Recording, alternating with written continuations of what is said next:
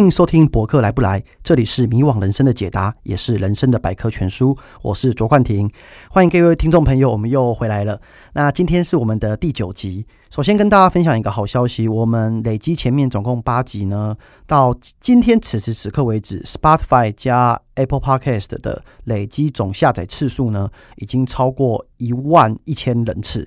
那一万一千人次的意思，就是代表我们每一集大概有一千多人。下载跟听了哈，那这其实是一个我自己还蛮满意的数字，因为我们其实不像那种大的平台，或者是有投入非常非常高的成本做一些呃节目制作，或已经累积了好多年的粉丝的一些节目。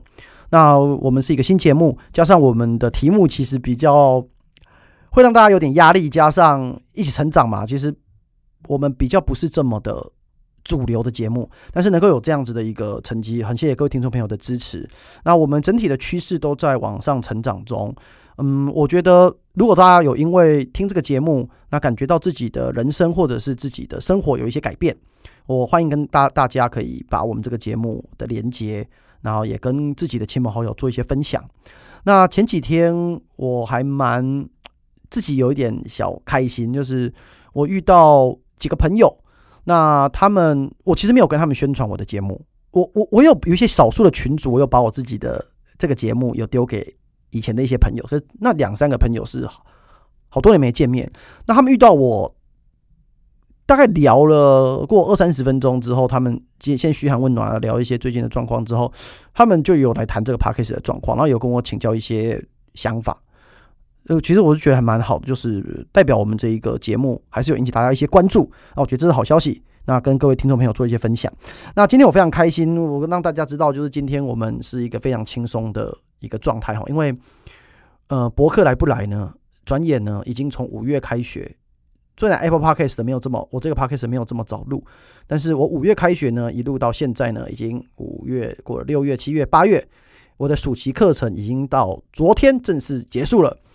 所以呢，我上了这几个月的暑期课程，等于过了一个段落。我们他暑期课程有分 Summer A 跟 Summer B，就是两个暑期课程，那已经正式告一个段落。那接下去我们就是准备在八月底啊、就是所谓的秋季班，就是大家一般所认知的啊、呃，不管是研究所还是大学，就是八九月开学，那一路到十二月底，大概这一个这一个时间点。那在下一个阶段就 Spring，就是有关于春季的课程，就是从明年一月，那一路到呃大概暑假的阶段，大概六月七月的时候，所以大概这样子的一个状态，我我的学期转眼也过了一个暑期课程已经结束，所以蛮值得跟大家分享一些我自己的一些心得。我总结一下，其实我在 Berkeley 这边这几个月的时间，我学到的东西哦，嗯。第一个哈，我想跟大家分享，就是说，我觉得在整个学校的上课的状态，跟美国之所以会强盛，跟他们所谓顶尖的学生的这种氛围，以及他们学习环境有很高的关系。我我这样子来谈哦，呃，就呃，我们大概在学习刚开始一个月的时候，因为学校的同学、班上的同学，大家很在意自己的权益，也就是因为现在是。COVID-19 的武汉肺炎的一个状态，所以我们没办法上实体课程。那连带的，我们在学校是不是很多资源无法使用？我举个例子，我们本来付这个学费还包含什么？我们可以去现场用图书馆，我们还包含这个学费可以学校有很多免费软体可以下载。那我们学校可能有很棒的健身房可以使用，甚至还有课程可以去现场，社团可以去做学习。那因为武汉肺炎，所以这些全部都没有了。但我刚才讲的唯一有的可能是网络上软体啊，我们一样去输入我们的账号密码，我们一样可以下载。但其他这些学校的设施跟福利就不见了，我们也失去很多面对面跟学校老师请益、跟同学交流的可能性。所以，我们其实，在大概开学一个多月的时候，系上的同学跟系上的我们的学院，就是 GSPP，就是所谓的公共政策学院的院长，呃，有起了冲突。那这个冲突其实是不太呃没有解决的，一开始没有解决，就是我们系上几个比较活跃的同学，像其中有一个我特别要谈，他叫 Jesus，他是一个墨西也是墨西哥裔的同学。呃，我稍微讲一下，我我这几个月的观察，这我的样本不够，没有超过十五个，所以其实并不是一个非常具有代表性。可是我观察到的墨西哥裔的同学，他们有一个共同特质，就是我觉得可能跟他们长久在美国所相处的环境，他们是一个正在成长的一个族群，人数正在增长的族群。可是他们的社经地位跟他们教育水平，其实比起传统的所谓的白人，会来得辛苦。那他们就会比别人更拼，更勇于去争取自己的权益，而且更加团结。他们非常爱去谈说，他们就是有关于拉丁裔或墨西哥裔的 community，他们的社群。那我最要讲这个海素子这个同学，他以前本身就是公运，在做公运运动相关的律师，呃，一些案件。那他也是就是有，你可以把它当成是比较像人权律师。那呃，就是在帮这些公运团体，然后帮这些比较左派的这些团体在做一些。呃，争取他们的权益，跟雇主打官司啊，等等，所以是一个非常有正义感的一个人。那我会跟他熟识，是因为我在第一天，就是我们在学校上课，我们有配对，就是有点像是两个人先互相认识，我就抽到跟他同一队。那我们两个人聊得也蛮开心的。那他也蛮常叫我分享一些有关于台湾的一些政治的状态跟一些政治经验，所以我们算聊得还蛮难聊来。那有几次的分组讨论，就是学校的报告分组讨论，我跟他分到同一组。那这个同学他因为正义感比较强，所以他好几次直接跟院长做冲突，那非常的不屈不挠，就是院长每次没有正面回应他。然后如果是我说真的，我们台湾的我们大家都担心，我们如果得罪学校的老师，会不会因此被当掉啊？还是说我们会不会因此权力不保？可是我完全感觉不到他有惧怕，甚至有一次，他跟呃一样是院长，也是争执一些有关于学生跟学校权益的一些事情。在前几期我分享到，他就愤而离离开班上，那我当然就跟着他离开，我想看看之前在干什么。那我们就开了另外一个群组，我们就在另外一个群组自己上课自己聊天。好，我把话讲回来。那这个同学他不屈不挠，继续跟学校沟通，继续抗争的结果是什么？他每把握了每一次系上教职员跟系上的学生，只要有任何的 meeting，他只要有出席。他都会在做反映学费的问题，一直讲讲讲讲讲，讲到居然在大概一个多礼拜前，我们系上妥协了。我们系上妥协到就是直接退费两千块美金，两千块就六万台币。这其实不是一个小数字，就是每一个人全部退费六万台币。然后我看到之后，我跟我的家人跟我朋友分享，哦，就傻眼，天哪！所以他们这样子做是有用的，就。美国人民不管任何族群，勇于争取自己的权益，最后得到的结果是有机会可以得到好的结果的。所以他们这个环境就会让他们勇于去争取自己的权益。我再举另外一个例子，我我们正常如果在学校选，我们以前回想我们大学时间，我如果想选某某教授的课，那个教授是不是呃假假设那个是个非常红的教授，然后你被排到了。所谓的候补名单，我们是不是想到事情就是等？就候候补名单嘛，你有排序嘛？你是第几排序嘛？你是第几个选的嘛？那就是等嘛。那第一堂课可能去旁听，旁听再拜托老师可不可以让你选？结果我发现整个 UCBOOK 风气完全不是这样。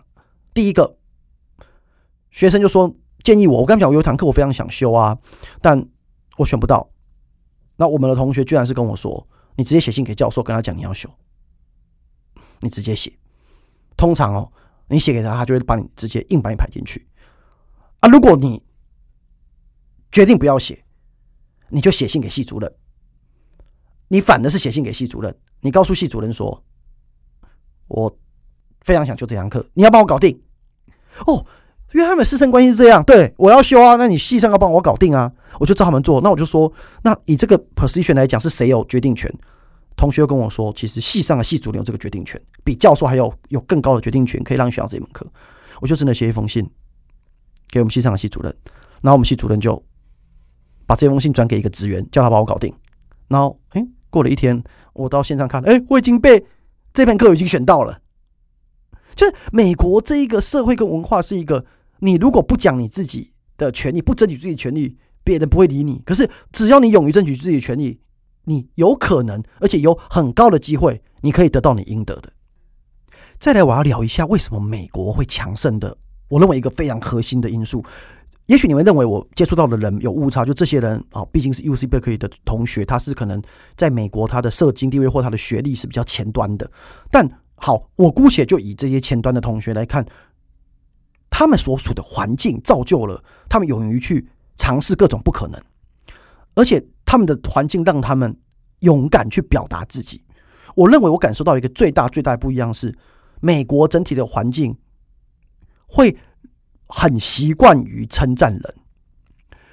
我知道不喜欢这个文化的朋友，很多台湾人跟我讲说，他们觉得美国人很虚伪，哦，他根本不 care 你讲的事情，但是就先吹捧你一下，然后会就是讲好听话。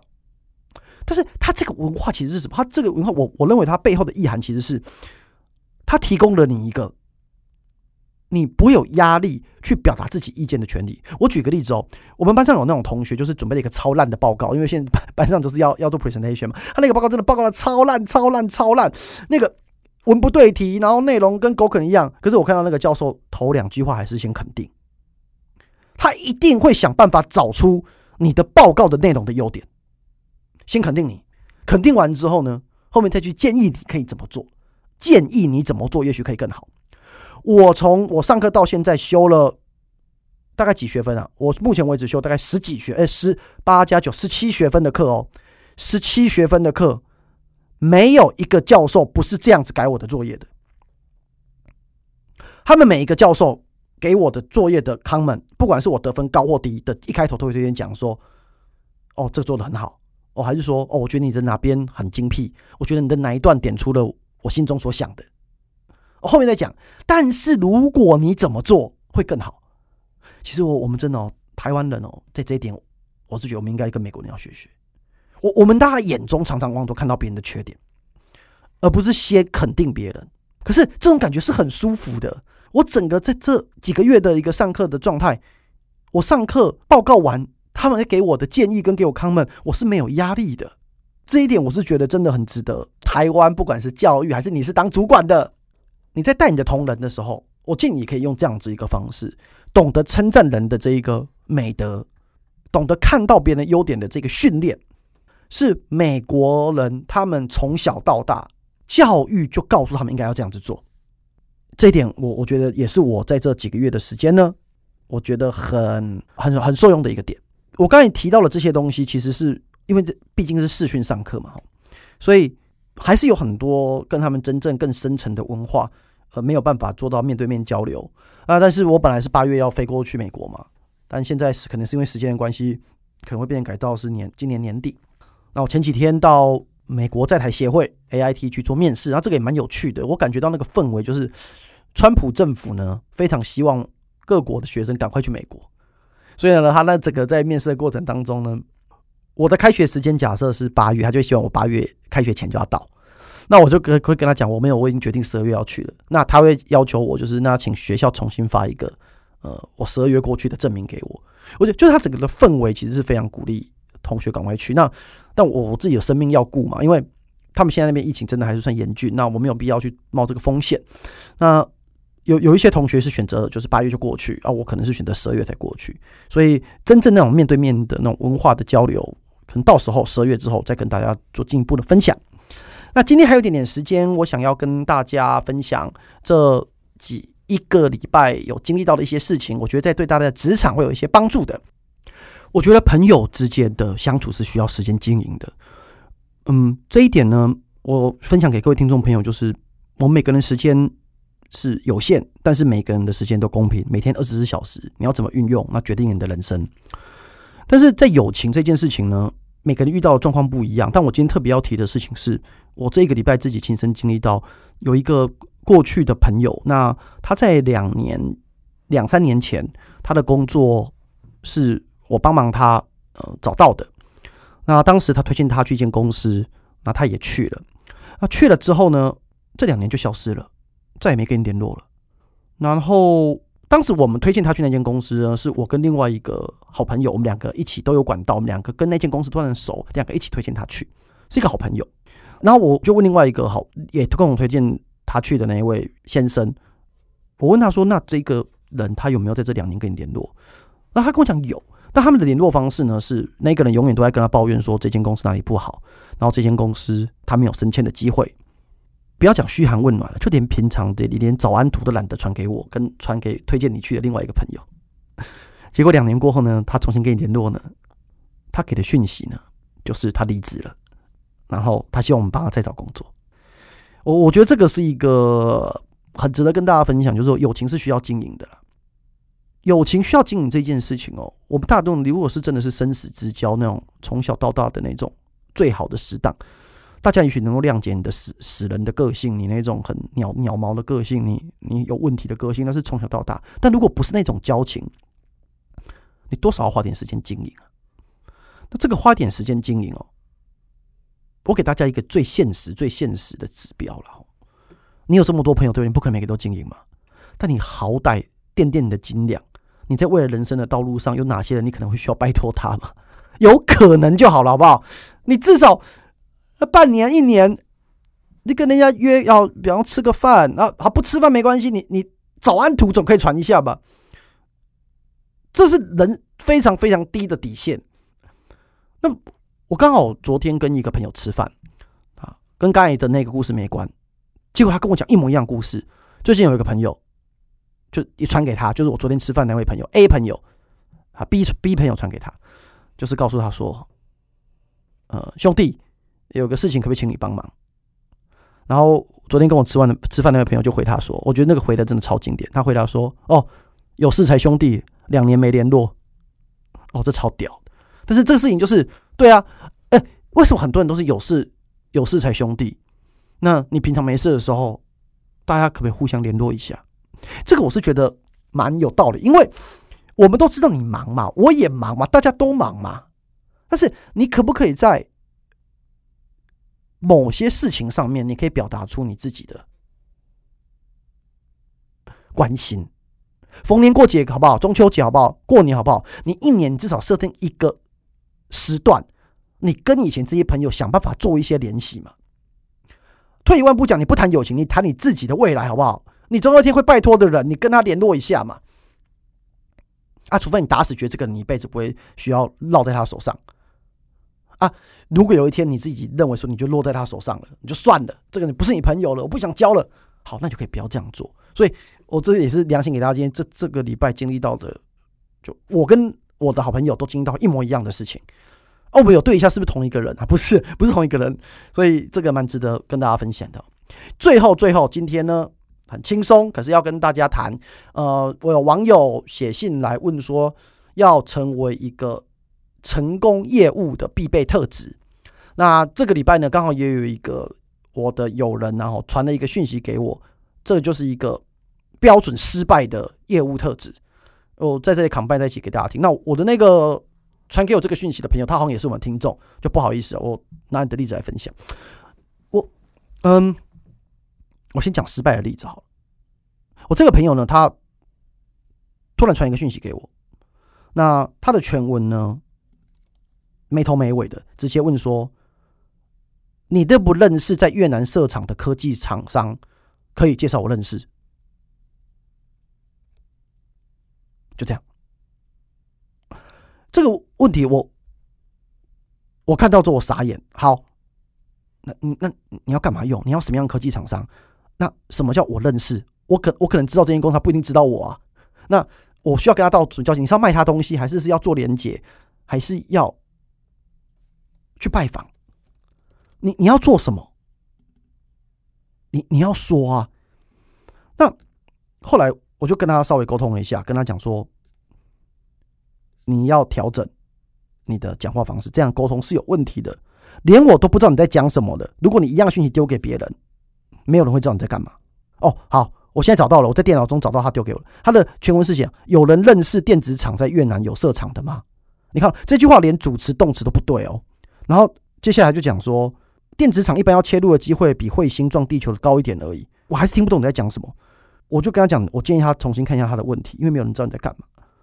我建议他的做法，其实你大家问问题时，试着要做这个阐述，就是说把问题放在前面，后面告诉人家你需要什么，那有什么条件底下会需要他的帮忙。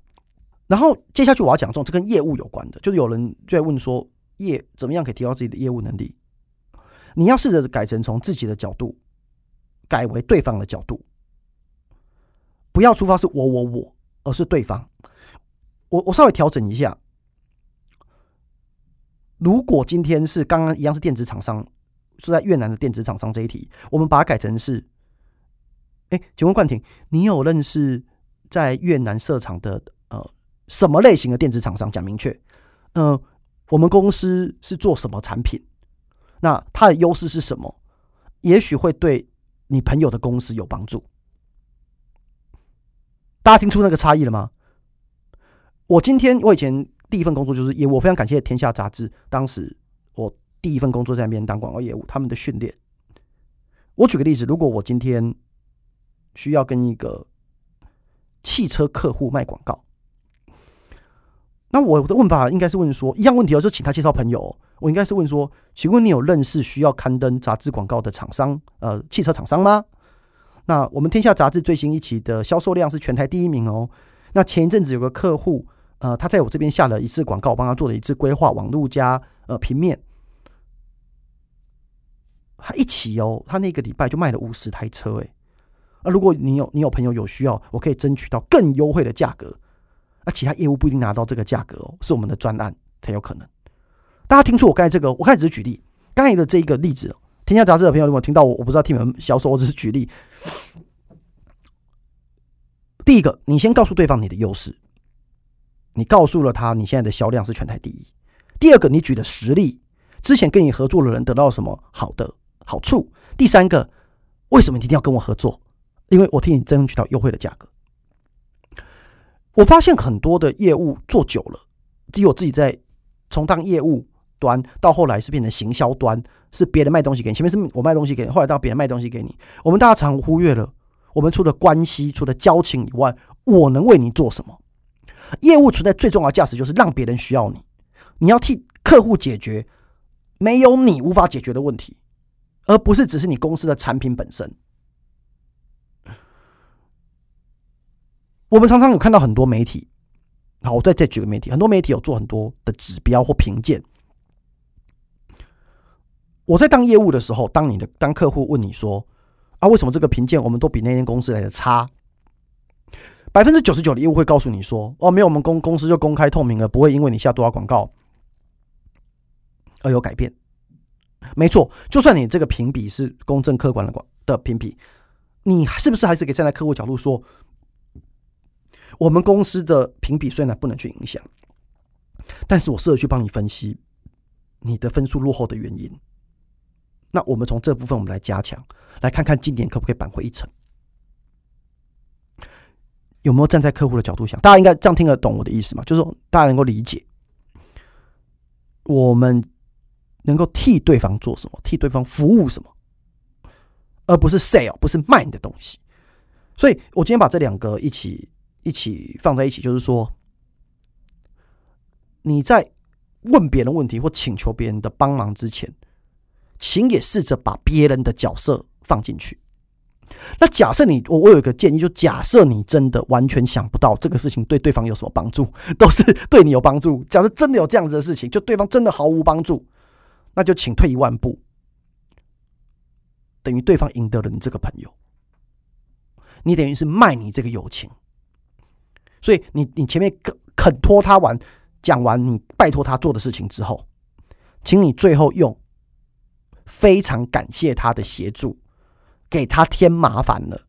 你这样子的恩情或帮忙，你会牢记在心。啊，对方说干嘛那么客套？我们是兄弟，我们是朋友。对了，人家这样讲，你你还是要诚诚挚的感谢，不会因为你礼多，你们就变得生疏或客套，而反而人家会觉得你是一个重情重义，跟不是把所有的一切视为理所当然的人。